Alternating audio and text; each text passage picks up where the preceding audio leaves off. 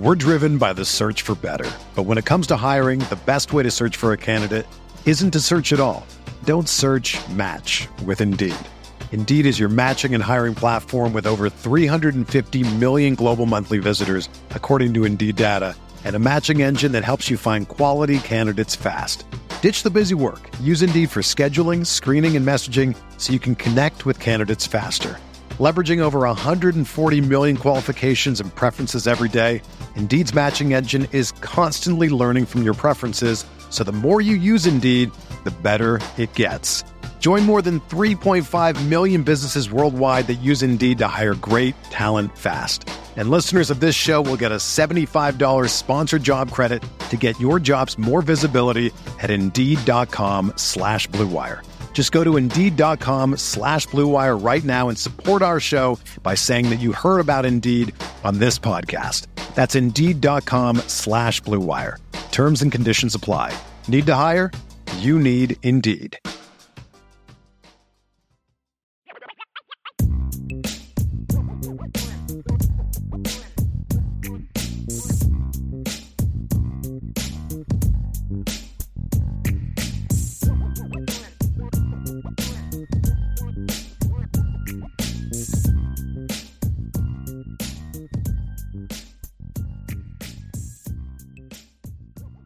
We are going to jump into mailbag here. So don't go anywhere because we're not leaving.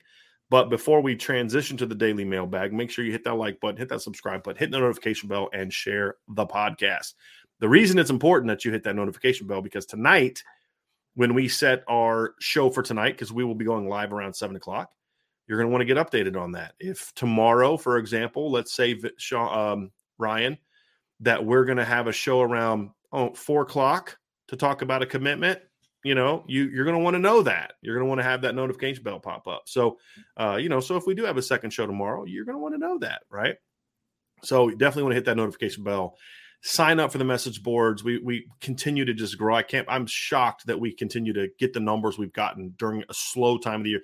Having yep. worked in a place like this before you just don't grow the way we're growing in may and june which is very, very exciting. We thank you all for it. Uh, Diablo Rivera also said he just signed up for the message boards. Great info. We appreciate you very, very much. I think I sent you an email this morning with your uh, lo- your promo code because when you do sign up, you do get a promo code for the merch store, ten percent off your whole purchase if you sign up for the monthly membership, and you get a twenty percent off discount if you sign up for an annual membership or if you sign if you join one of the booster clubs, the the gold the blue, or the shamrock. So, Ryan, let's dive into some questions. And obviously, a lot of them are geared towards the topic we've been discussing, but there are some others. I did want to pull up this super chat from Charlie Weis's last belt loop. Thank you for this. It says, What happens to the recruiting class that expected Dante to be at Notre Dame if he doesn't come? Seems like Drayk Bowen leaked intel on Dante not talking to kids in the class in over a week. Seems like dad is in the way of Dante. I I don't really want to spend too much time on Dante Moore. I want this to, to be more about about CJ Carr. But I I think look, I think that if you get if you get a five star kid, I think that kind of eases those concerns. And I don't think any of the kids are going to be upset with Notre Dame if Dante Moore decides he wants to go somewhere else because there's nobody that I know of that views Notre Dame as if Dante goes somewhere else, that they would say, but gee, if they would have just done this differently or that differently. I don't think they can do that. I'm also not going to, you know, bang on his dad too much because at the end of the day, it's not my kid and it's mm-hmm. not my decision. And you know, I can I can have feelings about it, but at the end of the day, they don't matter, and it doesn't do any good to dive into that realm. So he's a dad that that believes he's looking out for his son, and you know, it, it, it is what it is. But in regards to Drayk Bowen, I, I you know, I'd be, be careful. I, am not, I don't know what you're talking about. I don't care to get into that. Uh, I don't think I haven't seen Drayk tweet anything out. So if he told somebody something and they went and told somebody else what he said, that it is what it is. But, um, you know, it's also, I mean, it doesn't necessarily mean anything. He's getting ready for a seven on seven trip in Las Vegas as well. So I don't, I don't, I just don't get into that soap opera stuff, Ryan. And and we try not yeah. to be that group. And I just, you know, it is what it is. But I do thank you very much for the super chat. Uh, mm-hmm. Very, very much. We also had a super chat from Anthony Williams. Thank you very much, Anthony. Great work. Love the dialogue and insight. I enjoyed it too. I Appreciate always, it, always enjoy talking ball with Ryan and Vince and Sean. It's one of my highlights of my day. We're driven by the search for better. But when it comes to hiring, the best way to search for a candidate isn't to search at all. Don't search match with Indeed. Indeed is your matching and hiring platform with over 350 million global monthly visitors, according to Indeed data, and a matching engine that helps you find quality candidates fast. Ditch the busy work. Use Indeed for scheduling, screening, and messaging so you can connect with candidates faster. Leveraging over 140 million qualifications and preferences every day, Indeed's matching engine is constantly learning from your preferences, so the more you use Indeed, the better it gets. Join more than 3.5 million businesses worldwide that use Indeed to hire great talent fast. And listeners of this show will get a $75 sponsored job credit to get your jobs more visibility at Indeed.com slash BlueWire. Just go to Indeed.com slash BlueWire right now and support our show by saying that you heard about Indeed on this podcast. That's Indeed.com slash BlueWire. Terms and conditions apply. Need to hire? You need Indeed. It's only a kick, a jump, a block. It's only a serve. It's only a tackle, a run. It's only for the fans. After all, it's only pressure. You got this. Adidas.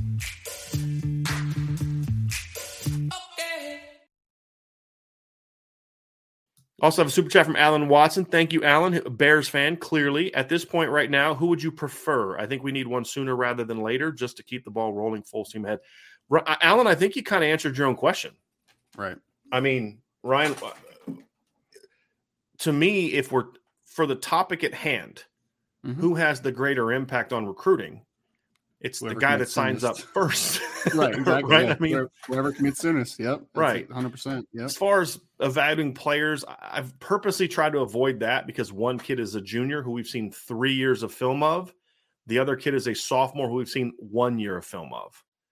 I just don't know if that's a real fair comparison between the two. What I have said is they both have five star upsides. And Ryan, I don't think you would disagree with me on that. It, mm-hmm. forgetting, forget the projection. Ryan and I have had this conversation. Who has the higher ceiling?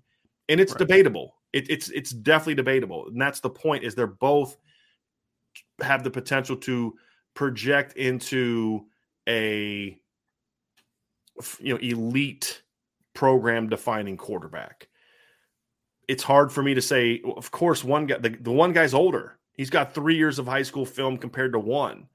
Uh, but when it comes to preference, I'm going to go with it from the standpoint of who's going to have the biggest impact on the recruiting classes. And if I believe that that the timing of this thing is important, then right now I want uh, somebody to jump on board and be the guy that wants to put you know look if, if cj carr commits tonight it's going to be he's going to ha- start having an impact on whatever school he picks right dante moore's not because he's he's not picking anybody right now so Right. until that happens he's going to have a very limited impact on uh what happens from a Mhm. recruiting standpoint so very very good question but i i love it when people answer their own questions I mean, because I mean, because what, what I'm saying is like he's thinking about the right things, Mhm. you know, and, and I like that. Very well done, Alan. Jordan Schreiber also with a super chat. Thank you very much, Jordan. All three are amazing quarterbacks, and if Notre Dame ends up with Dante somehow, it'll just be a jumbo Christmas bonus. Championship can be won with any of them. That's one of the best responses I've seen. Yeah. Like what I've what I've gotten disappointed by is people say, well, you know, this guy you take taking Dante Moore is a great kid, and it is what it is. And if they're able to end up with all three of them, I think which what do I prefer? That that's what I prefer. That's what I prefer. They're all great players. I just want Notre Dame to get great players, and they just need a big time quarterback. If it's one, great. If it's two, even better. But they they need one. Let's dive into some more of these comments and questions from Colin Taylor. What are some things that you would like to see CJ work on before showing up at Notre Dame for his freshman year? It's just it's- that's he's two whole years. Yeah, He's got a lot of time for it. Right. Ryan had to say that uh, this I'm betray something you said to me before, but we were talking about Ryan before the show. We were talking about CJ before the show, and Ryan said to me, he's like, I got to keep reminding myself that he's a 2024 kid. He's just a sophomore, and you know, uh, you forget about that sometimes. He has Right. two years left, most likely, uh, of of football left. So he's got a lot of improvement. Ryan, what are the first couple things that you that jump out to you of like, okay, this is areas he needs to get better or work on?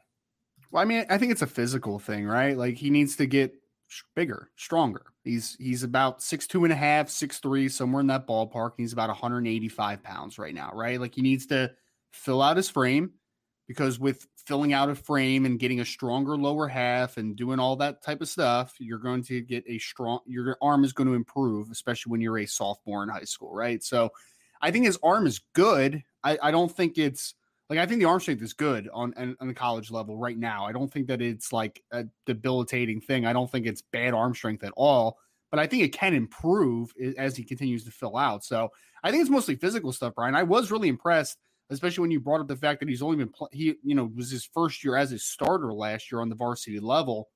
The fact that I think that he is pretty advanced for his age for only playing a single season of high school of varsity high school football. So I think that you know there's always things that you can improve from a footwork perspective, from getting through your your reads quicker, through being more anticipatory, all those types of things. But I think my main thing is let's get bigger, let's get stronger, and naturally the arm strength will improve in that in that instance. I think he's a pretty polished kid. I think it's a fair assessment. He's a very polished kid. There's always things like the things that CJ's gonna have to improve on is still like the timing. You know, with more experience, you get better with timing, throwing guys open he's actually pretty advanced for that as a sophomore. But if you say, okay, well, how would he, how would I grade him if he was a senior? It's not as it's not quite as good as where you want it to be. But for a sophomore, it's very advanced. I think his footwork is pretty polished at times. You watch game film, you know, you know, kind of saying, "Okay, I'm gonna do this with my feet," and things like that. But I think he's a pretty polished kid. So the biggest thing for me is uh, exactly what Ryan said: is just keep getting bigger and stronger. Just let your body grow. I mean, he's got a sophomore body. I think he's what 16, right? I mean, recently just turned 16, I think. Yep. So he's a young kid. His body's still maturing and still growing. If I saw him this weekend, he's he's very got a very young face. I mean, he's you can tell he's a 16 year old kid, right? Sure.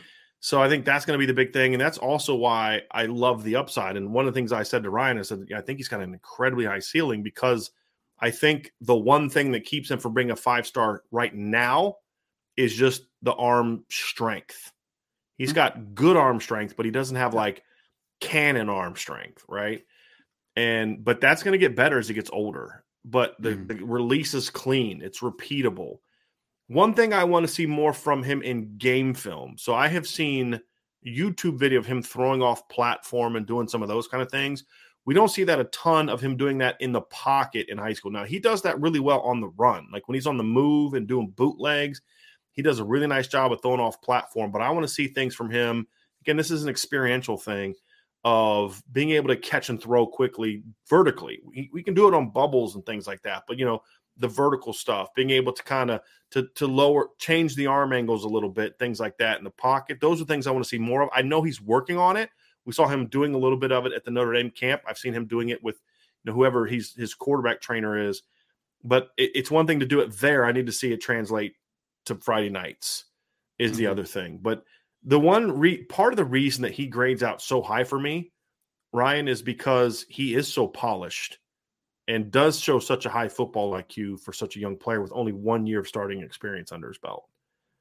And I think he, I think he has great touch too. I don't know if you mm-hmm. noticed this, Brian, but I thought he threw a really nice deep ball. He threw one where he was rolling to his right in the pocket, and he threw a deep ball to, back to the left side of the field, which was weird. But he was such a beautiful toss, man. I think that he understands how to change arm speeds, but to your point, let's also get the arm angle stuff in there too, right? Because I think right. that he really does throw with nice touch to intermediate to the uh, yeah to the deeper parts of the field. And the thing I like about his touch too, Ryan, is he doesn't float it. It doesn't float. Mm-hmm. It gets up and gets down.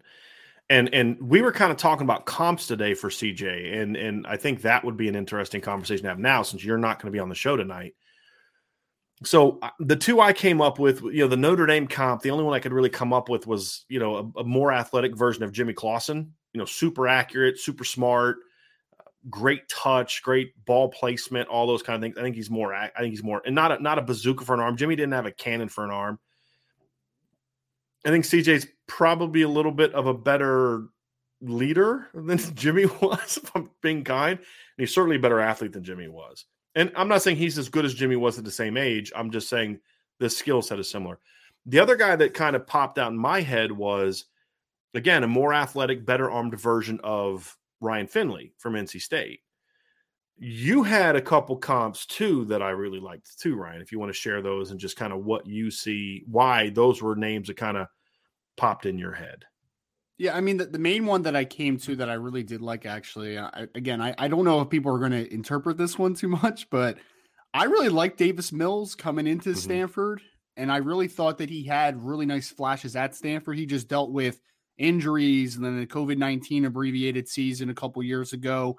So you didn't see a high sample size of him, but I thought you saw this this rookie year with the Houston Texans, who are a bad football team, by the way. Davis Mills looked really good. And I think that when you're talking about what the best parts of his game and the best parts of CJ is, is that they're both very smooth players, not necessarily the greatest athletes, but like good movers overall, moving inside the pocket, extending a little bit outside the pocket. Davis Mills is a really accurate quarterback. Mm-hmm. Not the most strong arm of all time, but a very accurate kid. He's got, got kind of that long, lean frame. I looked him up and he came out of uh, the state of Georgia, and Davis was 6'3, 192 pounds coming out. And mm-hmm. I mean, CJ is probably going to be even bigger than that when he graduates high school, but deep went from a just body type perspective. Something there, I think. They, they have a yeah. little bit of, of something in common. So that was the main one that I really came to, and I was just kind of like, there's some Davis Mills yeah. comparisons. I yeah, think. I, I, th- you know, when you said it, I'm like, yeah, I see it. Like, it makes a lot of sense, right? Because you, like you said, not a bazooka for an arm, but the kid was a third round draft pick despite playing hardly any college football, right? I mean, think about that, you know, and, and uh, touch, accuracy, decision making, timing, anticipation. And I would say that right, uh, you know, with when you take the knee injury into account, Davis was not the athlete in, at Stanford that he was in high school either. So I think that that comp makes a lot of sense. I thought that was, and, and he was a five star kid. I mean, Davis Mills was a big time quarterback coming out of high school. And had he not got injured, Stanford Stanford would be a different program right now, in my opinion. I, I, I really believe that because he got injured early when he could have still made a difference on recruiting and some other aspects of it. So I, I, I thought that was a really good comparison, Ryan. I'm, I'm glad you like it because I'm told you know it's an arbitrary no name comparison. I know you're kidding, Jay. It was just funny. Somebody said that. Yeah, no, he was just messing. He just said he was just kidding too. I knew he was mm-hmm. kidding to start with because mm-hmm. he's been in mm-hmm. here before, but mm-hmm. it's just mm-hmm. funny. No haters now. Come on now, be nice people. Mm, don't hey, gotta I'm, protect I'm, my guys. I'm an okay comp guy, man. I'm, i got I mm-hmm. got some good comps occasionally. Yeah, every now and then we all have our moments. Shane O'Shea says, "How do you rank the 2024 recruiting class compared to the 2023? Uh, better, the same, or worse?" Well, I mean, they don't have any commits in the 23 24 offensive recruiting class, so right now it's definitely behind.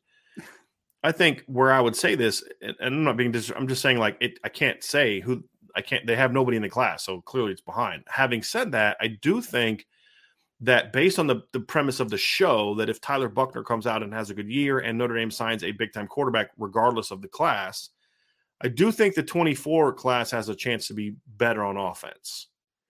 Now, will it have the numbers? Maybe not. They're going to take a big O line class. They're going to take a big receiver class this year.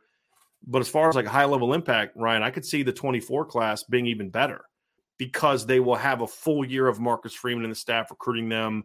They'll have the product, they'll know what the product on the field is going to look like. Uh, so I think that there's a chance for the 24 class to be even better, but they're a long way away from that. Does getting a five star quarterback help? Yeah, it does.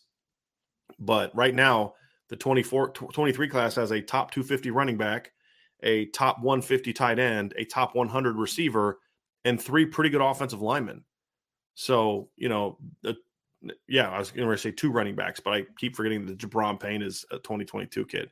Yeah. So yeah, I'd say 23 right now, but I think 24 has a chance if they can close out on some guys to be better because there's some there's some big time players on the board in the 2024 class now. Oh, I mean, big time uh, players a tight end, wide receiver, the boards mm-hmm. are great looking early for 2023. Even the running back board, yeah. I think, looks like really Corey Smith. Yeah, yeah, Davion Gauze, Aneyas Williams. I mean, it's yeah. a very talented board. They just got to close. Like Ryan Wingo's a big time player. Emmett Mosley's oh, a highly ranked player. Mm-hmm. You know, mm-hmm. there's some big time guys. Cam Williams, Micah Hudson. Yeah, Jack Texas. Larson's a top 50 recruit. Micah Hudson, right? So it's about closing right? That's going to be the key. I mean, because we could have talked about the top 50 guys on la- on the board for 23 a year ago as well, Carnell Tate and guys like sure. that. But obviously, Notre Dame hasn't been able to getting those guys so far, other than Braylon James. So I think it's got a chance. But again, that's where w- th- these next few months with quarterback recruiting are going to have a big say on on on that, in my opinion. Blaine Tiller says, I am personally higher on CJ Carr. I think the timetable works better and overall is a better fit for the Notre Dame offense, but Dante Moore is still a heck of a quarterback. I think that's fair. I mean, we, we could even if we are going to de- agree to disagree, I think it's a fair thing to say. I don't think the gap between the two is such that if you were to say I like one guy over the other, I'm like, you're nuts. Right. You don't know what you're talking about. Because when I compare CJ to Dante, I'm, I'm, I'm for me, if I compare the two, I'm comparing them as sophomores. Mm-hmm. I'm not comparing CJ to what Dante did as a junior. That's not fair. Right. Sure. It's it's going back to look at their sophomore film, and I think that's very comparable, much more, much more debatable and comparable in that conversation. And then you also got to keep in mind that that was year two in the starting lineup for Dante, and see that was year one for CJ. Mm-hmm. It's another inter- an interesting aspect of it. Ben Tarnowski with a, with a with a comment here, Ryan. I thought this was hilarious. Yep. Ronan Hanafin may be the best, the highest, best recruited three star ever. Did you see Man. the tweet I put out last night? No, I didn't. Yeah. I did not see the tweet. I said uh, I'm gonna pull it up because it was very petty, and I know you like petty tweets. I love petty tweets. So I said it was something along because he got offered by Georgia. He got offered by Georgia two days ago, but he tweeted it out yesterday. So I was giving a heads up that he got that offer. I don't mm-hmm. expect it to have an impact on his recruitment. I think he got in too late. But I said looks like Notre Dame, Georgia, Alabama, Clemson, Oklahoma, LSU, USC, Tennessee, Miami, and Michigan didn't get the memo that Hanafin's a three star recruit. So, um, three star prospect. So, and then I said, look, in all seriousness, the film and the offer list for Hanafin is that of a top hundred player easily for me, Has, my opinion. I, I, mean, Brian, you you've been doing this a lot longer than I have. Have you ever seen a three star with that type of offer list? No. Like that is insane. Not man. one stay there. I've seen kids right. get that offer list early. Kyle Hamilton had that. And then it and then right. jump. Right. Right. Like yeah. Kyle Hamilton was still a three star when he had Georgia, Ohio State, Notre Dame all came calling, but they immediately jumped him up. Right. Like with Ronan Hanafin, I think I think right now, I think Rivals is still the only one that has him as a as a four star kid. And you know, we're always hammering rivals for their rankings and stuff. But right now, they're the only ones that have him as a as a as a four star, I believe. Maybe they've changed they've changed it recently, maybe, but uh, up up until a week ago, I know they came out with new rankings they're the only ones that have them there. Yeah, uh, ESPN has him as a four star. They don't count. Okay, but like, yeah, like on three has him. Here's the crazy thing: on three, ha- and all of them have him not even in the top. They, like, rivals even has him number five in the state of Massachusetts. I'm, I'm no, and this is a great year in Massachusetts, but no. Mm-hmm. And and uh, on three has him as the 18th best athlete in the country, three star, and two four seven has him the 61st best best athlete in the country. I would make a case that there's a better case to be made that he's the 61st best player in the country, period, than he's the 61st athlete. So some of this stuff makes, no, and even Rivals, who has him as a four star, has him as the number 41 athlete in the country. Like, what are we doing here? Like, come on, guys. Let's let's let's let's let's get a brain here. He's a white receiver from Massachusetts, Brian. You can't be better. I get it. No, I mean, I get. Trust me, I get it. You're bold enough to say it. I get it. Believe me, I get it. But like yep. they have Preston Zinter and Boubacar Traore both ahead of him. So I mean, at least it's Notre Dame kids ahead of him. But still, it's sure. like there's there's no way there's 250 better football players in the country than Ronan Hanafin. Agreed. And I, and and look, his final three essentially is Notre Dame, Clemson, and Alabama. They're recruiting him hard. Nick Saban's personally recruiting Ronan Hanafin because he plays the that that star, that safety rover role that now is the position that Nick Saban coaches. That's what they're recruiting him for. Do I need to say anything else? I mean, you know what I mean? And then Clemson and Notre Dame want him as a receiver. How many right. kids in the country can say that they were recruited by Notre Dame and Clemson and, Al- and Alabama for different positions? That's crazy. Yeah.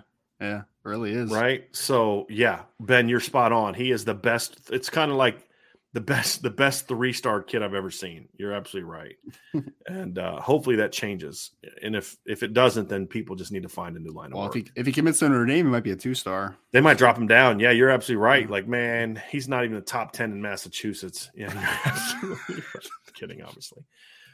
Ray, Ray Dan 42, coach, a comp I was thinking about for Joe Otting is Jeff Faine. What say you? One of my all time favorite players of that era. He was just a beast. I think from a demeanor standpoint, I could buy that comp. I think there's a lot of differences between the two, though, just from a body type standpoint. Jeff Faine was a short, sawed off mauler. I mean, he was just an animal. Joe Otting is a longer, more more like athletic type of guy. He's more of a Jarrett Patterson type than say. he is a Joe yeah. a Jeff Faine type. Like like it just body type wise, style of play. I will say, but I will say this where where I agree with them completely is you had mentioned what the coach had said to you, Ryan. Like when this guy gets on the field, he's a little crazy. He didn't say he's aggressive and tough. He said he's a little crazy, right? Um, I think that would probably be something you might have heard from Jeff Faine's high school coach as well. There's no doubt. Uh, Jeff Faine was he was one of my favorite NFL players too. He was a really good center for a while. mm hmm Faine was really good.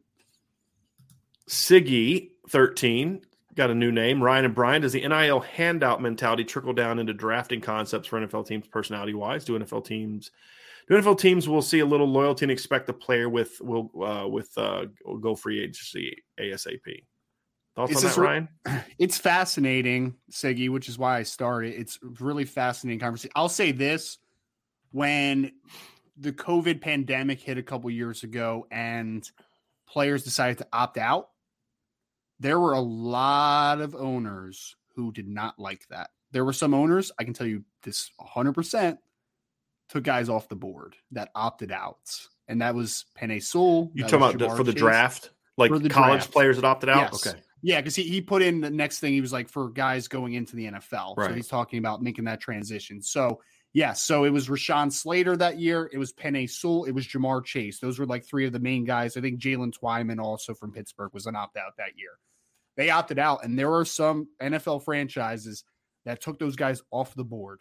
They would not have drafted them, which is just asinine and, and pretty crazy. To Wasn't be honest. Slater on that group too? Rashawn Slater, Slater was in that group. Yeah. Yep, Slater was in that group. Yeah. So there are some uh, some teams that just would not have touched them.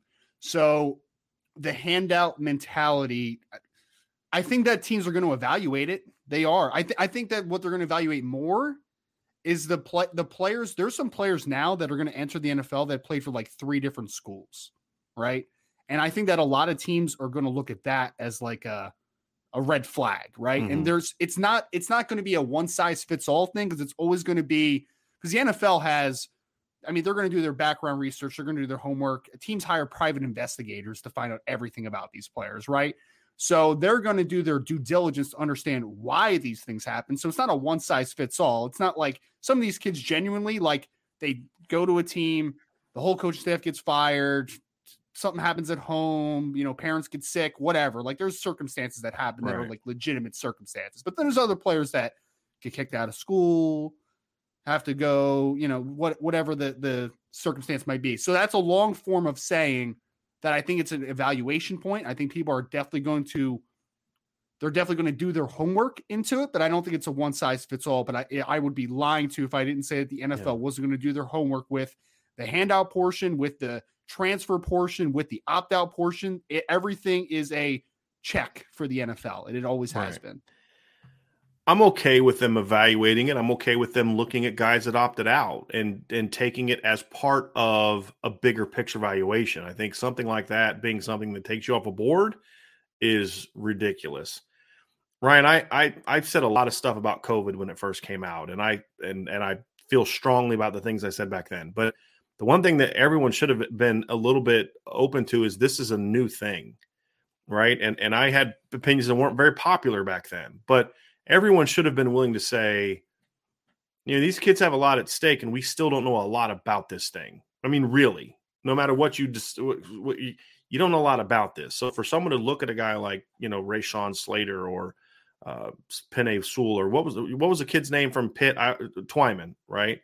Now he fell correct in the draft, correct? Yeah, he went he went sixth round. I think. Yeah, yeah. the other two kids were still first, you know, high picks all of them were first round picks except for Twyman. I think, yeah. I remember. Correctly. So I mean, to me, you have you, you take everything with a with a grain of salt. It just comes down to what is the like you said, Ryan. What does the rest of the picture tell? It should only matter if like you know Penei Sewell he doesn't like the practice. He you know he doesn't like. Okay, then you start saying he just opted out. That's a kid who doesn't love football right? But that's not what you heard about him, right? I mean, and that's the thing is you got to you got to let those you got to let that stuff dictate it. Like he's got people telling him he needs to opt out. We don't know a lot about this thing. I, I understand. I don't necessarily like it, but I understand right. it. If the other evidence tells you something, and I think that's how this should be. Is look if a kid if a kid's got a you know people say the handout mentality. I, I think that's an unfair characterization of NIL. To be completely honest with you, Agree. Uh, every circumstance is different. Some kids have their handout. some kids have a very savvy business sense of I can't I'm not guaranteed to make the NFL. So I'm going to capitalize on my financial opportunities now. You know what? I got no disrespect for you. I have no ill will towards you. I have I have ill will towards the system that's created this, but I got mm-hmm. no ill will towards that as long as you do it the right way because if I was advising a young man, I would say, "Hey, you need to make sure that wherever you want to go, that you're putting yourself in a situation where you know you're going to be put you're going to be able to take advantage of NI opportunities. I would not necessarily be someone who wants a handout for recruiting purposes, but go somewhere where, you know, like, you know, Notre Dame's not going to give you a handout, for example. But if you're the starting quarterback in Notre Dame, you're gonna you're gonna be okay financially in case if you never pan out, you know, NFL wise or something like that.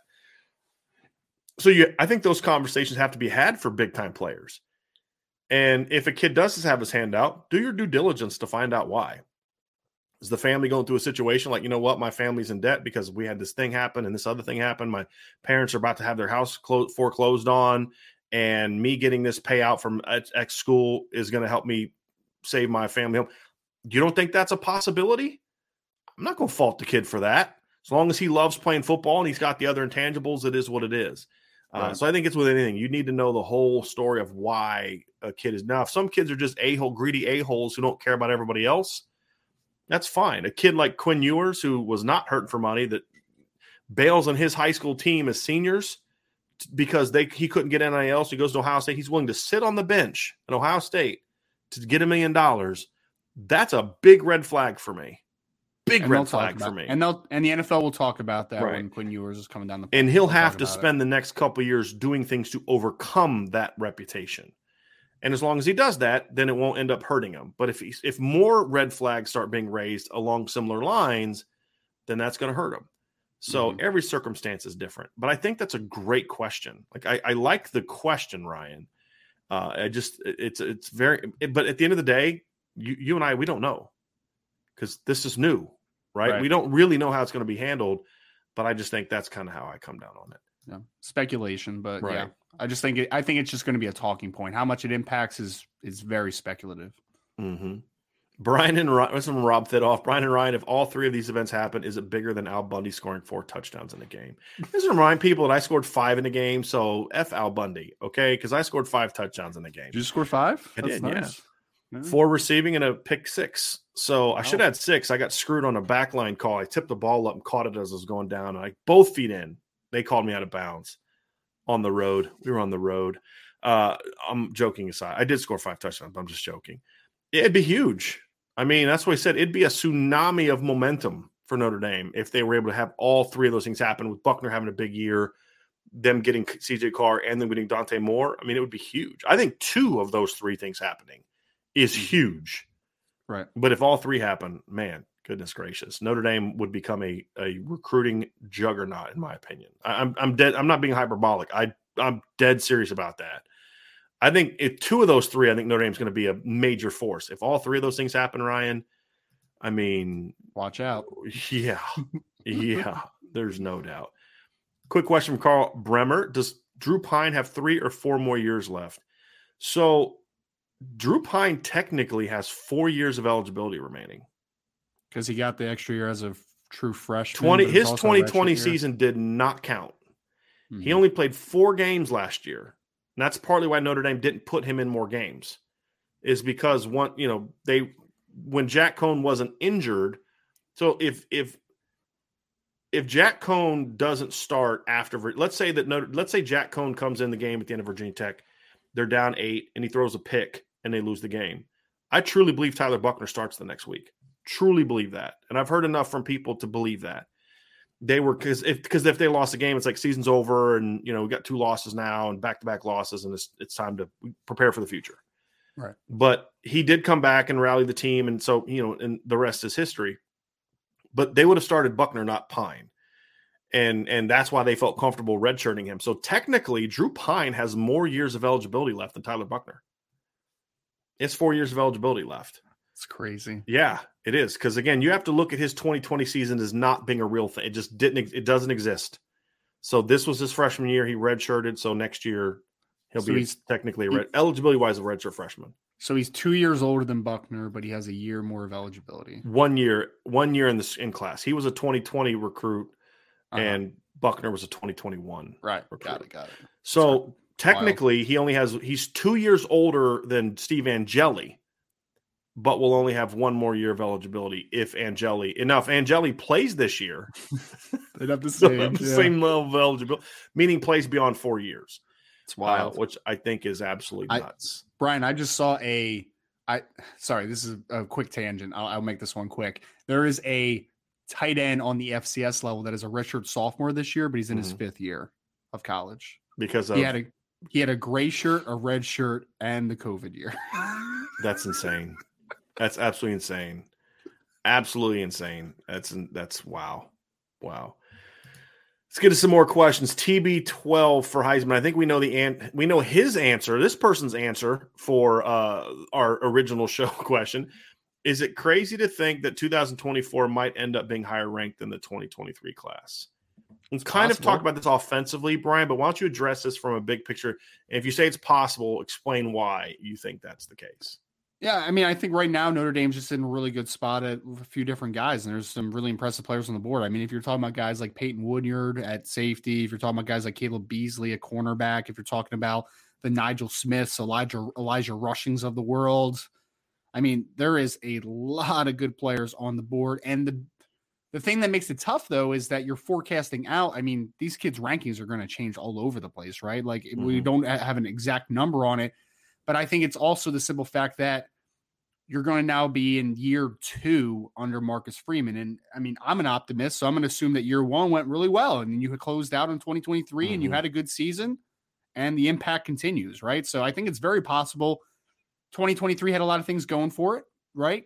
For Notre Dame, because there's a lot of great players up in the north this year. We've talked about it, but I think 2024 early just some some dudes in the north again. It, it, appears so. I think they have a chance. It's it's early to tell, but I don't see any reason why it can't be better than 2023. I think it's possible. Yeah, yeah. I think all those things factor into it, and I, also you look at the board. They're in on some big time players, and if they have success on the field, it's going to increase their odds to land those guys. I think if Marcus Freeman proves quickly he's a legitimate head coach, mm-hmm. as an on-field product. Which again, I don't care how big of a Marcus Freeman fan you are, and we are, until he actually shows it, it's just projection. Once that projection becomes reality, if that happens, Ryan, mm-hmm. I mean that's another factor in this whole thing. Uh, so yes, I think as you look at that, the potential of the offense, of all those things kind of start rolling, then yes, I think 2024, 2024 would be the bigger beneficiary of the on-field wave if it happens this year. That's what I think. Because right. so much of this class is already going to be put together before they play a game, right? And so that's why I say is you, you, even if let's just say like four offensive kids commit this summer because CJ Carr commits in the 2024 class, just hypothetically, if that happens, if CJ commits and then that fall, there's still six kids in the class, seven kids in the class. They're not even close to their full number. This right. class by the end of the summer is going to be close to 20, if not at 20. So a great wave in recruiting is going to ha- is going to be more in 24 and 25 from on-field success than 24, which eh, would be why I would say it has a chance. And you're not crazy for thinking 24 could be better because you got to look at the board, right, Ryan? I mean, mm-hmm. you could have you could have all the success, but if your board right now doesn't have a bunch of big time players on it, then you're. But you look at their board. I mean, D line, you've got Elijah Rushing, you've got Nigel mm-hmm. Smith on top of the two kids you already have. Jordan, You've got Justin Jordan, Scott, uh, Jordan too. I mean Justin Scott. Yeah, Justin Scott. Scott. You know, you got Caleb Beasley was just on. Not Caleb Beasley. I'm sorry. Um, yeah, Caleb Beasley. Caleb him Beasley. and hmm? him and Caleb Presley. I get kind of, yeah. you know, uh, can backed up. But you, Caleb Beasley was just on campus, right? He's a top hundred player, top fifty player in my opinion. There's mm-hmm. some big time offensive guys. We talked about the 2024 running back board. Uh, there's some really impressive corners on the on the list. You know, we have a story up at Irish Breakdown now about Jaylen Mbakwe who's building a really strong relationship with Mike Mickens. Well, he's the number one cornerback in the country in the 2024 class. The safety class is loaded. So they have thrown some offers out. Uh, or, or, Darius Harris, who I think will end up being a five star it's all said and done, is a guy that's Hayes. been on Notre Dame's campus already, and it plans to come back this fall. So mm-hmm. the, the there's some big time players there that are going to have a lot more evidence of what a Marcus Freeman looked coach football team looks like than the 23 class will have uh, is is is kind of where I'm coming from. So re- really good, great questions today, everybody. Got a super chat from John A1. I was getting a little bit worried about you, man, because we haven't seen any questions from you this week. So I was like, is John A1 okay? So if you didn't ask questions tomorrow, I was you were gonna get a you're gonna get an email from me. So I'm glad that you're doing well and thank you for the super chat. John says, from high school to college, is it more important for a quarterback to choose the right school coach development, or does natural talent of a player determine success? I uh, believe a thousand percent in the former. And I think Notre Dame is perfect evidence of that the last decade. I don't care how talented you are as a quarterback, it you will be hindered if you don't go to a place that allows you to develop as a player, that doesn't know how to develop as a player. And I think that's a perfect example. When you look at the fact that between Everett Golson, Malik Zaire, DeShone Kizer, uh, Uh, Brandon Wimbush, Phil Jurkovec, all those guys were not able to maximize their potential you can't tell me they were all overrated or they they they all lacked talent or whatever the case may be. You have to be able to look at it and say, boy, that's a development problem, right? And then you look at other schools where it's like it doesn't matter who plays quarterback there. They just they just have success. They know how to develop quarterbacks. So I think that you know, I think Alabama's proven that in recent years. Yeah, they've landed talented kids, but they've developed those kids in a way that, you know, maybe other schools have not been able to develop talented quarterbacks. So I think that's a big part of it. absolutely a, a, to me now talent matters but if we're talking about quarterback i don't think the physical talent matters as much as it does at other positions i think it's the fe- the technical and the mental part can allow a mediocre physical talent Let, let's be real does anyone want to sit here and argue with me that mac jones has elite physical tools he doesn't but because the this part is so good it allows the other parts to be there. I would make a case of Tom Brady is not in the same universe as like a John Elway in physical talent, or even a Josh Allen in physical talent. Mm. He is, you know, a seven what seven time Super Bowl champ mm. and a great player because of the other aspects of it that don't matter as much at other positions. Because at other positions, that doesn't completely overcome that you don't have great tools. I think that's right. still the one position in football where even offensive line, veteranness and stuff, but you still have to have some ability right? I mean, if you if you if you can't get out of your stance, I don't care how smart you are, you're not allowed to get an early head start. This isn't, you know what I mean? Uh, so I think that's the one position where not having elite physical tools can be much more easily overcome by the other part, the development, the coaching, the technique, the, the be able to process information and all that. And we've seen with other kids, Ryan, it doesn't matter all the physical tools in the world. If that other stuff isn't developed, you're not going to be a very good quarterback. Right, right. And I also think it's also, you know, getting into a quarterback, and this from an NFL draft perspective for a second. I know we're talking about college, um, high school to college, but situation dictates success so much, even mm-hmm. on the NFL level. So I agree completely on college. Like you need good developers, but you also need a sound system and you need to make players comfortable. How do you make guys mm-hmm. play fast? By being comfortable, right? And that's right. how that's not just running fast, that's also processing fast, the mental side of the game. When you are able, when the game slows down, that's when everything begins to kind of take a step forward in, in the game. So I agree completely. Whether it is a college, NFL, whatever it is, situation often dictates success. But there, there's always going to be some players that are so good that they are the they're the difference in that rule, but that makes them an exception, not the rule, right? So I think for the most part, you're talking about situation dictating success in a lot of ways. Mm-hmm. Potatoes O'Brien, I love that name. He makes a prediction. Buchner throws for 3,400 yards, 32 touchdowns, and six interceptions this year. Market now. I'm okay. here for it. I'm here for uh, it. Let's let's take this. Let's take this and say he's correct. What what is Notre Dame? What happens at the end of the season? What is Notre Dame's record, and what is their postseason success if Tyler Buchner throws for 3,400 yards, 32 touchdowns, and six interceptions? I mean, they're probably an undefeated team, right? I mean, maybe 11 and one. At worst, 11 I mean, and one. Yeah, right. worst 11 and one.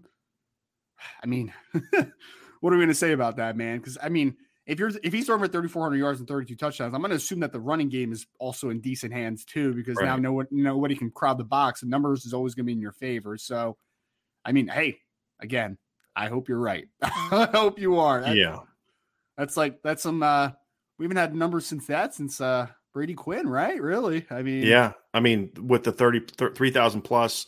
Yeah. Well, Ian Book came like close to that in 2019. Right He came close to that in in touchdowns. He was about 400 short of that in yards. The problem that I have with looking at that season, he had 3,034 yards, so 400 short, 34 touchdowns and six picks. The problem I have with that, however, mm-hmm. is that Ian Book threw for 360 yards and five touchdowns against New Mexico. He threw for five touchdowns against Bowling Green. He threw for five touchdowns against Navy. He threw for four touchdowns against a crap Duke team and four touchdowns against a four and eight Stanford team. Like he padded his stats in like five games against teams that were bad. If you look at his numbers that year against Power Five teams, it was really bad, really bad. So you know, numbers can be misleading, and that's that's the caveat I'll say about these numbers from Tyler Buchner. I mean, if he throws for 475 yards against you know UNLV and then 510 against Syracuse, but a buck 75 against Ohio State and two picks, then they won't be as good. But I mean, I'm kind of working with the assumption of he's really good. They'll worst they'll be 11 and one, and they'll be a playoff team. And I would put that Notre Dame team up against anybody if they have mm-hmm. a dynamic quarterback. I will put this Notre Dame team up against anybody. It's got to prove it, right? So I'm not there yet, but I will if that happens and you're correct. Potatoes, great name then yes, I will. I will. Notre Dame will be difficult to beat. Jojo Pineda with a super chat. Thank you very, very much for that, Jojo. We appreciate you. Also had a super chat from Potatoes. He also said off topic here, but what type of offense should we expect from Tommy now that BK is gone? Um, what we I mean, saw at the I, end of last year, right? Yeah, no, I was I mean, about to say. I think you saw it against Oklahoma State. Like I think there's a better run game. Yeah, it, well, you needed a better run game. There's no doubt, but I think the inflection of a little bit more RPO action, right? Like I think that you're going to get a lot more of that quick passing game, I think, is going to open up a little bit, get the ball out of your hands a little bit. Um, so I think you already got a little crash course into mm-hmm. it against Oklahoma State. I think it's you're going to see a lot of those similar concepts. And I think we saw a lot of that stuff towards the end of the year, as we've as we've reported here, that that Brian Kelly kind of checked out a little bit, and Tom Rees was really allowed to take control of the offense second half of the year, and we saw a very efficient. I mean, Jack Coan. If you go look at the last six games of the year, Jack Coan completed over seventy percent of his passes in the last six games. Right. Now it wasn't just like one good game or, you know, didn't do much and then played great against Oklahoma State. I mean, the offense was shredding people kind of throughout the final aspects of that season. And, and I think a lot of that was the changes we saw, quick passing game, using using motions, formations of shifts to and and, and routes to clear out guys and create isolations, which is very much a modern NFL aspect, you know, where they'll use three guys as decoys to open one guy up kind of thing uh, you know, uh, that you'll see a lot more of that kind of stuff as well. So, very, very good question. When you need mealtime inspiration, it's worth shopping Kroger, where you'll find over 30,000 mouthwatering choices that excite your inner foodie. And no matter what tasty choice you make, you'll enjoy our everyday low prices, plus extra ways to save, like digital coupons worth over $600 each week. You can also save up to $1 off per gallon at the pump with fuel points. More savings and more inspiring flavors make shopping Kroger worth it every time. Kroger, fresh for everyone. Fuel restrictions apply. This episode is supported by FX's Clipped, the scandalous story of the 2014 Clippers owner's racist remarks captured on tape and heard around the world. The series charts the tape's impact on a dysfunctional basketball organization striving to win against their reputation as the most cursed team in the league. Starring Laurence Fishburne, Jacki Weaver, Cleopatra Coleman, and Ed O'Neill. FX's Clipped, streaming June 4th, only on Hulu. Christopher Morgan with a super chat. Thank you, Christopher. Hello, IB Nation. If, in both of your opinions, if tonight we get John, uh, Jace, uh, good CJ Carr, and then Dante decides to commit, can you see Tyler Buchner being like, bring it and just go off and go nuts, proving to all of us what we thought of him? Yeah, sure. yeah, yeah. I mean, I think I think if, if Tyler is the kind of kid that we think he is, he's a competitor, and he's going to see these kids coming in like, okay, all right, people are because I mean that's what we talked about. We had that show yesterday, Ryan. I don't know if you had a chance to listen to it, mm-hmm. but we were talking about you know just the the disrespected players on the Notre Dame football team. Yep. Right. And and and just like why like there's like there's already people kind of like looking at at Tyler Buchner like, well, if they get Dante Moore, then that means that you know they're gonna they're not gonna you know Dante's going to show up, and then all of a sudden we don't need Tyler Buchner anymore, and he's going to get you know he's going to get this or that, and it's just kind of like man, like kid's a freshman in college, hasn't even got to a sophomore year yet, and the other kid hasn't even played a senior year of high school, and you're already assuming this dude's going to beat him out, right? Like the disrespect there, uh, you know, that's been going on for a while. If Tyler Buchner's the player we think he is, I think he's going to feed off of that stuff. Mm-hmm. I think he's going to look at that stuff and be like, you know what? Like, bring it. Doubt me. Disrespect me. I got no Drew Pyne's that way. You know, now we need to see if Tyler Buchner's that way. And and if he is, then I think this this situation has a chance to get to get really fun and really impressive for Notre Dame moving forward, Ryan. And and if he and if he doesn't take the challenge, then he's not the guy that's going to lead us to a championship. Right. Like that's just right. I mean that's and somebody will beat him out. Exactly. Yeah, somebody will beat him exactly. out.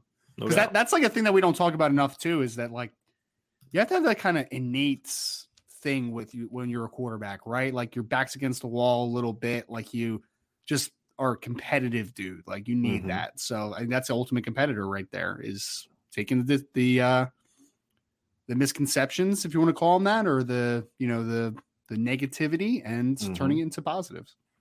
Absolutely. Got a super chat from Jim D. Mateus. Certainly, coaching facilities and other athletic resources are important. How well does the class ranking correlate with outcomes?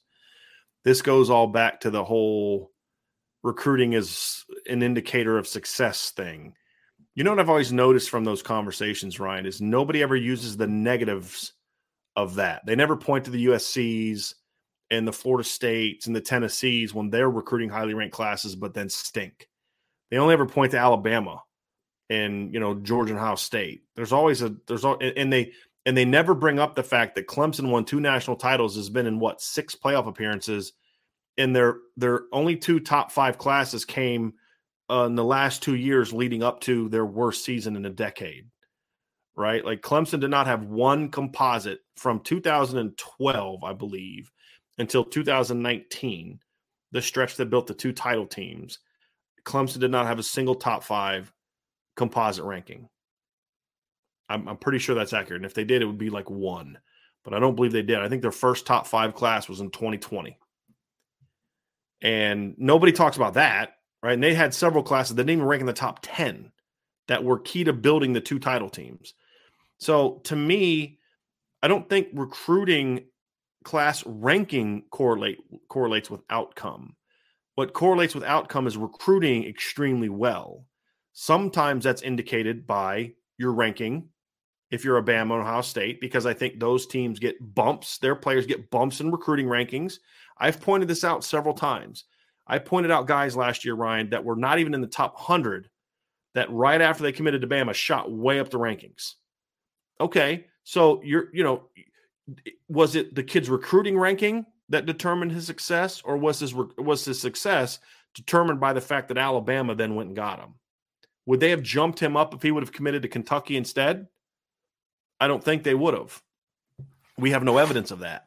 So, you know, I feel I feel as if sometimes we overrate that. I think that the recruiting rankings that the, the bumps happen because those teams have established that team knows how to identify players, and so you give them a certain benefit of the doubt because kids have certain offer lists.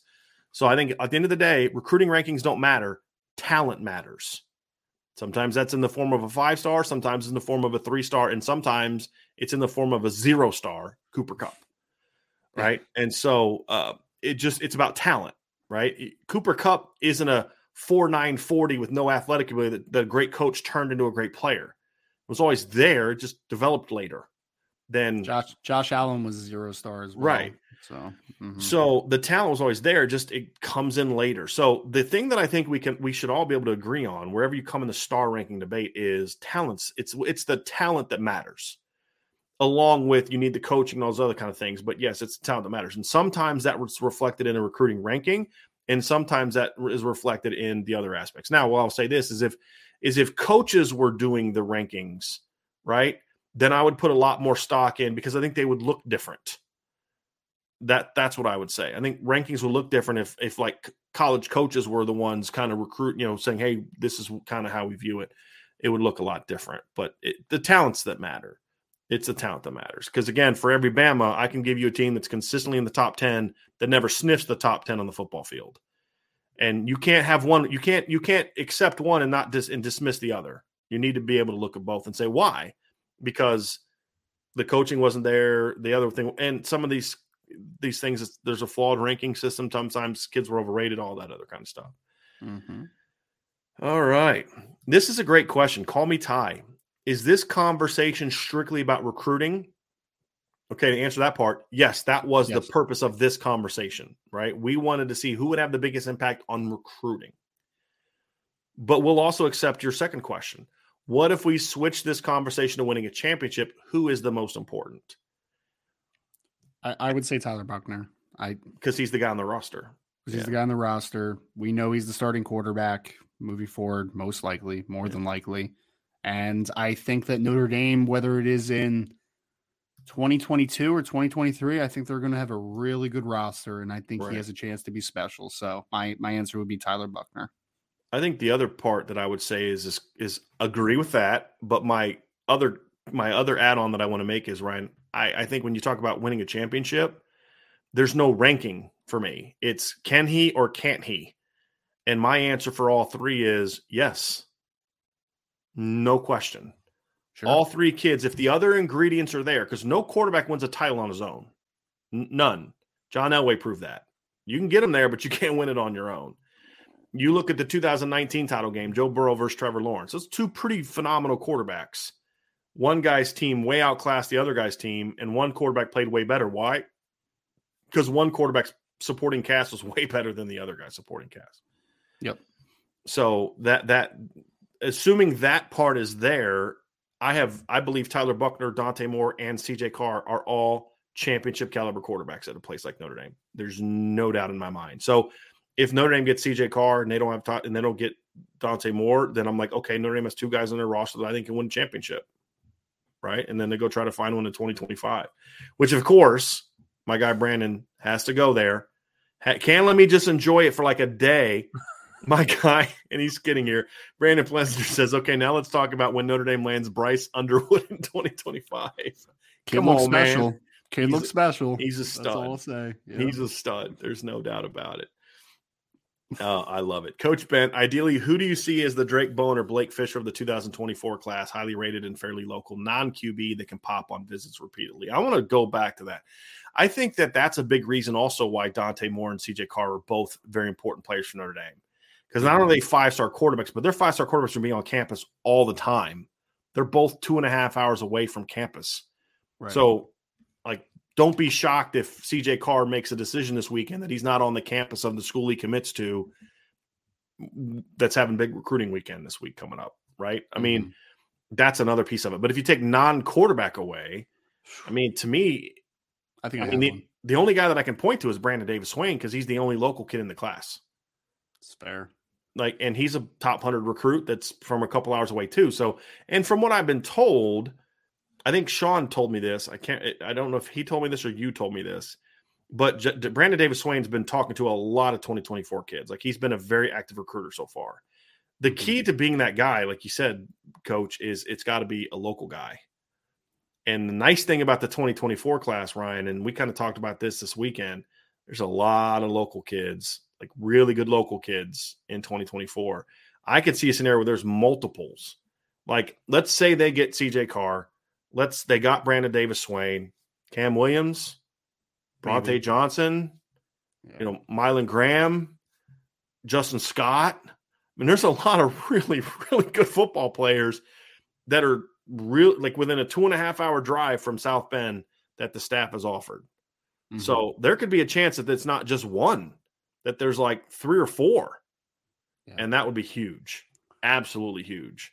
Yeah, I, I, think I think you nailed it though. I think Brandon Davis Swain is the easiest one, yeah. right? Because I mean, one he's in the class, which is easier mm-hmm. to see. One he's a local kid, and he's in the class very early, so right. that that'll be very impactful in right. that regard as well. So, yeah, I mean, I was thinking like guys, but then you know the local thing kind of throws you off because I was even thinking like you know if Notre Dame lands a Peyton Woodyard out of St. John Bosco, like I think that's right. a kid that would probably be a big recruiter, right. but obviously he's not a local kid. So yeah, because I, I think what the question here refers to is someone who's going to be on campus all the time for like every right. big home game, every big recruiting weekend, that kind of thing, is where I think that kind of come from. That's that ringleader aspect of it from that regard.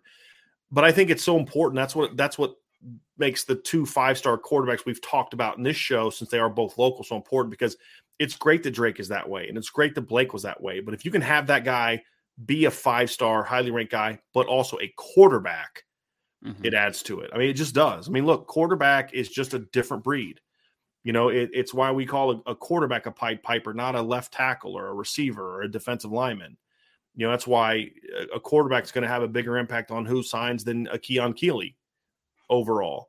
Even though Keon Keeley may be end up being the best player in the class, no matter who they get, it's just a different animal. So, but if you can do both, that's where things really get really get fun. Absolutely get fun. Let's get to some more questions here as we wrap this up. T asks, the information I covet the most is how Tyler Buchner's progressing. He's the key to next two, three years in the field. If he has a breakout star this year, offensive recruiting will become lights out. I agree. Don't, don't disagree. Can't disagree with that at all. Absolutely not. Salty Virginia peanuts. How is CJ a four star and three services and a composite five star? This is a question that we got on the message board today. It's a great question. So it's a very great question. The, the and it's basically is is like this. The composite ranking, that's the one that 247 does. On3 does a consensus. The difference is uh, On3 takes all the services and gives them equal weight, which I don't necessarily like because I don't think ESPN deserves equal weight for anything.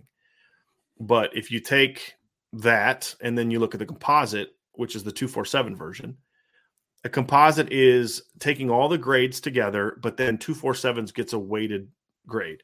But what you'll find is kids who are consistently high, a lot of times, like ranked like in a similar area for all the services, will end up having a higher composite than any individual place ranks them. Because what happens is, is you may have a kid who's ranked lower than another player, like by five or six spots by two of the services, but the third service ranks that one kid who's ranked higher like 80 spots lower. That one that ranks him lower is going to drag that kid's grade down where then a guy who maybe ranks below him on many of the other services is below him. So you see because we've talked about this a lot in our shows ryan is the wide variation with some kids. Like how is cooper flanagan a top 100 kid on one at the time he was? Now he's like mm-hmm. 110 but then not even be top 250 on the other. Well that's going to drag his grade down whereas another kid may rank 150 on all three and he's going to be end up ranking higher than 150 that's just kind of how it works. And and that's why some people like the composite though, because it it kind of takes into account like you get rewarded for just being a consistently ranked guy as opposed to one place loves you and the other doesn't. That's fair. You know, so um uh, yeah, that that's that's how that's how that works. But I think when it's all said and done, he should be a five. I think he'll end up being a five star with all of them. All right. Christopher Morgan asked state with a super chat. Thank you, Christopher. Stadiums to play. This is from yesterday. Bank of America, Panther Stadium, Notre Dame versus Ole Miss, or Tennessee, Texas A&M, LSU, Georgia, Kentucky, to get our foot in recruiting and SEC thoughts. So this is kind of off of the, the show we did yesterday, Ryan, mm-hmm. of the Notre Dame ideal Notre Dame schedule. Eh, you know, I, I have no problem with. I mean, look, I think that makes a lot of sense because you're getting into the Carolinas, which is an important area for Notre Dame. You're playing an SEC team not at their place or your place.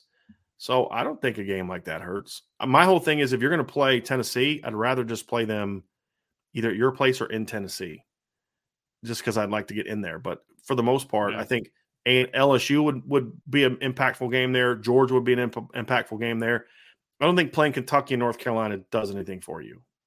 Like no. I just playing in North Carolina is helpful, but the opponent would not add anything to it. Ole Miss wouldn't add anything to it. Notre Dame doesn't recruit against Ole Miss.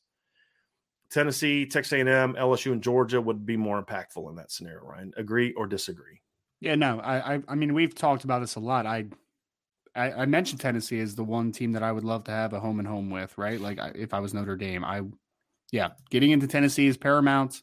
Getting into Mississippi at times is, is would be nice. LSU, we were talking about there's a question about Jay Ausberry that was thrown into the chat, you know, getting into Louisiana and stealing some kids out of there from a recruiting perspective. Georgia as well. I, but I agree. You know, we have a Michael Mayer that's from Kentucky, but otherwise, Notre Dame doesn't touch Kentucky very often, right? Mm-hmm. So it doesn't really do much for right. me either.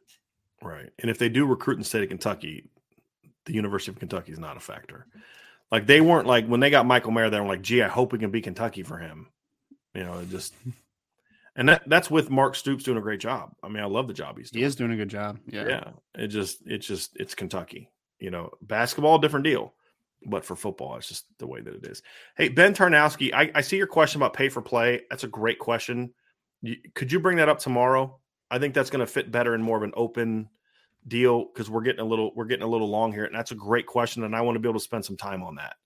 So if you could please bring that question tomorrow, Ben, I would really really appreciate it because that's a great question. I just I think it's going to add way more onto the show that I don't want to add on now that we're already close to two hours, right? So this show has kind of gone by fast because so many great questions. Nothing personal says I personally think Buchner would have been a five star if he had played his senior year. Would be a heck of a QB room if we get both Moore and Carr. I think that's I, I agree with that. Yeah, I mean because I mean, the stats that he put up as a Yeah. as a junior were nuts. If he had if he had a similar season, he had he would have to have been a five Right. star, right? At that point, I, I mean, he was already a top fifty kid. At least one service had him as a five. I think it was a uh, he was a five star on the composite yeah, before going into senior year, and then he had the bad camp, you know, which everybody freaked out because he was tinkering with his throwing motion. But if he goes out as a senior against better competition and throws for like thirty five hundred plus yards, runs for a thousand yards again, I think there's no there's no way that he's not a, a consensus top fifty kid, but most likely a five star. There's no Mhm. because then he would have gone on to an all star game and you know done all that stuff because I think they canceled the all star games that year too. I don't think they had all star games that year either, did they? No, they did because Blake Fisher. No, did they? I can't I can't remember remember. if they did or didn't. But all those things kind of factored into it, and I, I agree with you. I, I think he would have been ranked ranked much higher. So I, love this question. You know that Ryan. Uh, Bill Fartzer asked, "Do you think we are a leader for Jaiden Ausberry?" Wait, who asked this? You heard who asked it. Don't be a child. you and Vince, man. I tell you, I'm like a I'm like a kindergartner teacher, man. Well, somebody somebody in the chat was worried that Bill wasn't here today, so Okay, to make sure Bill is with his- us. He has time. made his presence felt. that's good. All right, Uh. Bill, Bill, I think this is one that's has surprised pr- surprised us, excuse me, the most over the last couple months is the fact that I think Notre Dame's in a much better place with Jaiden Ausberry than I ever anticipated them being. I'll, I'll say this, and I'll say this, and I will not take this back ever. I, I never really do, but That's what I love about you. I I would be more shocked if Jaiden Ausberry ended up at LSU than if he ended up at Notre Dame Mhm. like pretty substantially. I don't think he's going to end up at LSU. I don't. So I don't think LSU's really. I don't think they have a big play in this one, to be honest with you. So I don't know if I'm ready to say leader. I'm ready to say he they're one of the leaders, and I think Mhm. that they are a bigger leader over LSU. So take that as you will. Yeah. I think they're in a good place there. Look, closing is going to be key. But I think I you know, he is the epitome of what Marcus Freeman said when he got hired, Ryan, which is what what we have to do is we have to find the kids that are that that don't that are Notre Dame fits but don't know it yet. And and convince them that and, and show them that they are. And to me, this is one of those kids where previously I don't think Notre Dame has a chance in heck of being a player for Jaiden because I just don't think they would have gotten a fight. I think they'd have looked at Baton Rouge. You know, his school's literally connected to LSU. His dad works at LSU. There's no way. There's no way eh, that that that they that they would have got him. They wouldn't have been in the game for him, in my opinion. He's the kid that is that is there's th- he's the kid that I've said all along. There's a lot more kids out there like him than people realize and you're seeing in this class, I'm, I'm pretty sure Keon Keeley's a, over a 3.0 student. Braylon James is over a 4.0 student. Dante Moore's a 4.0 student. CJ Carr's got a very high GPA. Jaiden Ausberry's got a high GPA. There's a lot more big time football players that take academics very seriously than people realize. The difference is they also want to go somewhere that's going to give them a chance for, for, for football excellence. And that's why Notre Dame has been getting kids but that's why they're getting them now because now they're starting to battle for those guys.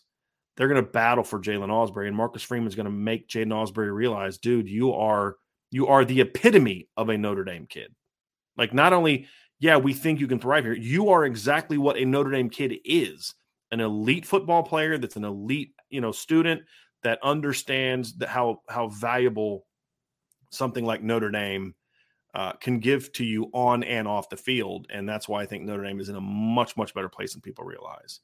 So Agreed. yes, I uh, I think they I think they have a shot there to to to get that one done. There's no doubt. Ryan, there was a super chat earlier that I think that we missed. So Okay. let me just go because I saw the um I think I saw the Euros sign when it popped up. And that's usually our guy Alberto.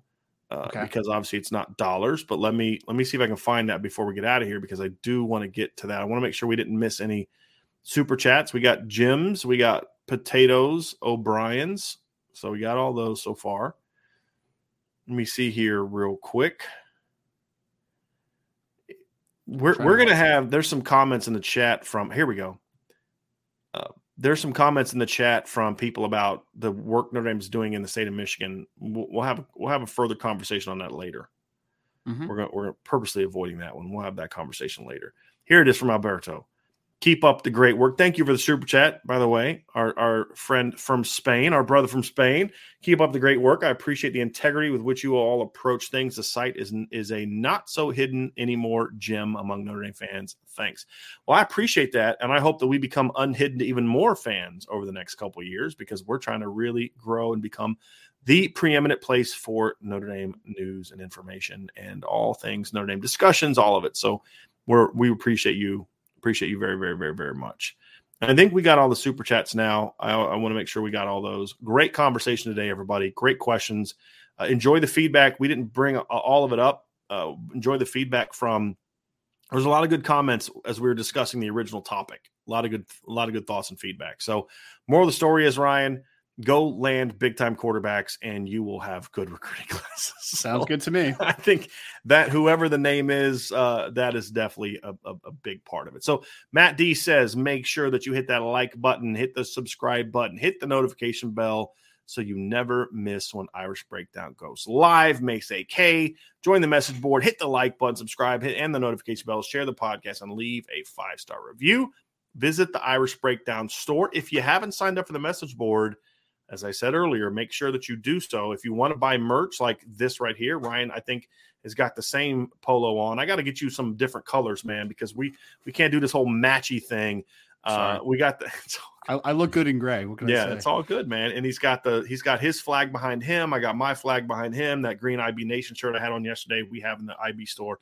The green IB hat that Sean rocks that matches that hat is also in the Irish Breakdown store. But if you sign up, you will get a discount code at the bottom of your. I I, re- I send a I personally send the email out to every person who signs up. At the bottom, there's a promo code for the store. It's an entire purchase store. So if you like the merch and you haven't signed and you want to join the message board, you get benefits from both of them. So make sure you take advantage of that. Definitely take advantage of that. So, everybody, we will see you again tonight at seven o'clock. Make sure that you hit that notification bell so you'll be back. Ryan won't be there. He's got some things to handle, but I'll be there. Vince will be there. Uh, we're going to probably introduce Devin Jackson to you all tonight. So Devin's going to pop by the show for a little bit. Who uh, dropped the Jaiden Ausberry story today? He's done a great job so far for us. Uh, we're going to have him on for a little bit, kind of introduce you all to him, let him give his thoughts on the subject matter at hand, and uh, may may working on trying to get John Garcia ready to get on the show as well. So I, I am uh, looking forward to that very, very, very, very much. So see you all at seven o'clock. Have a great rest of your day. Great questions today, everybody. And thank you all so very much for joining and being a part of the Irish Breakdown podcast.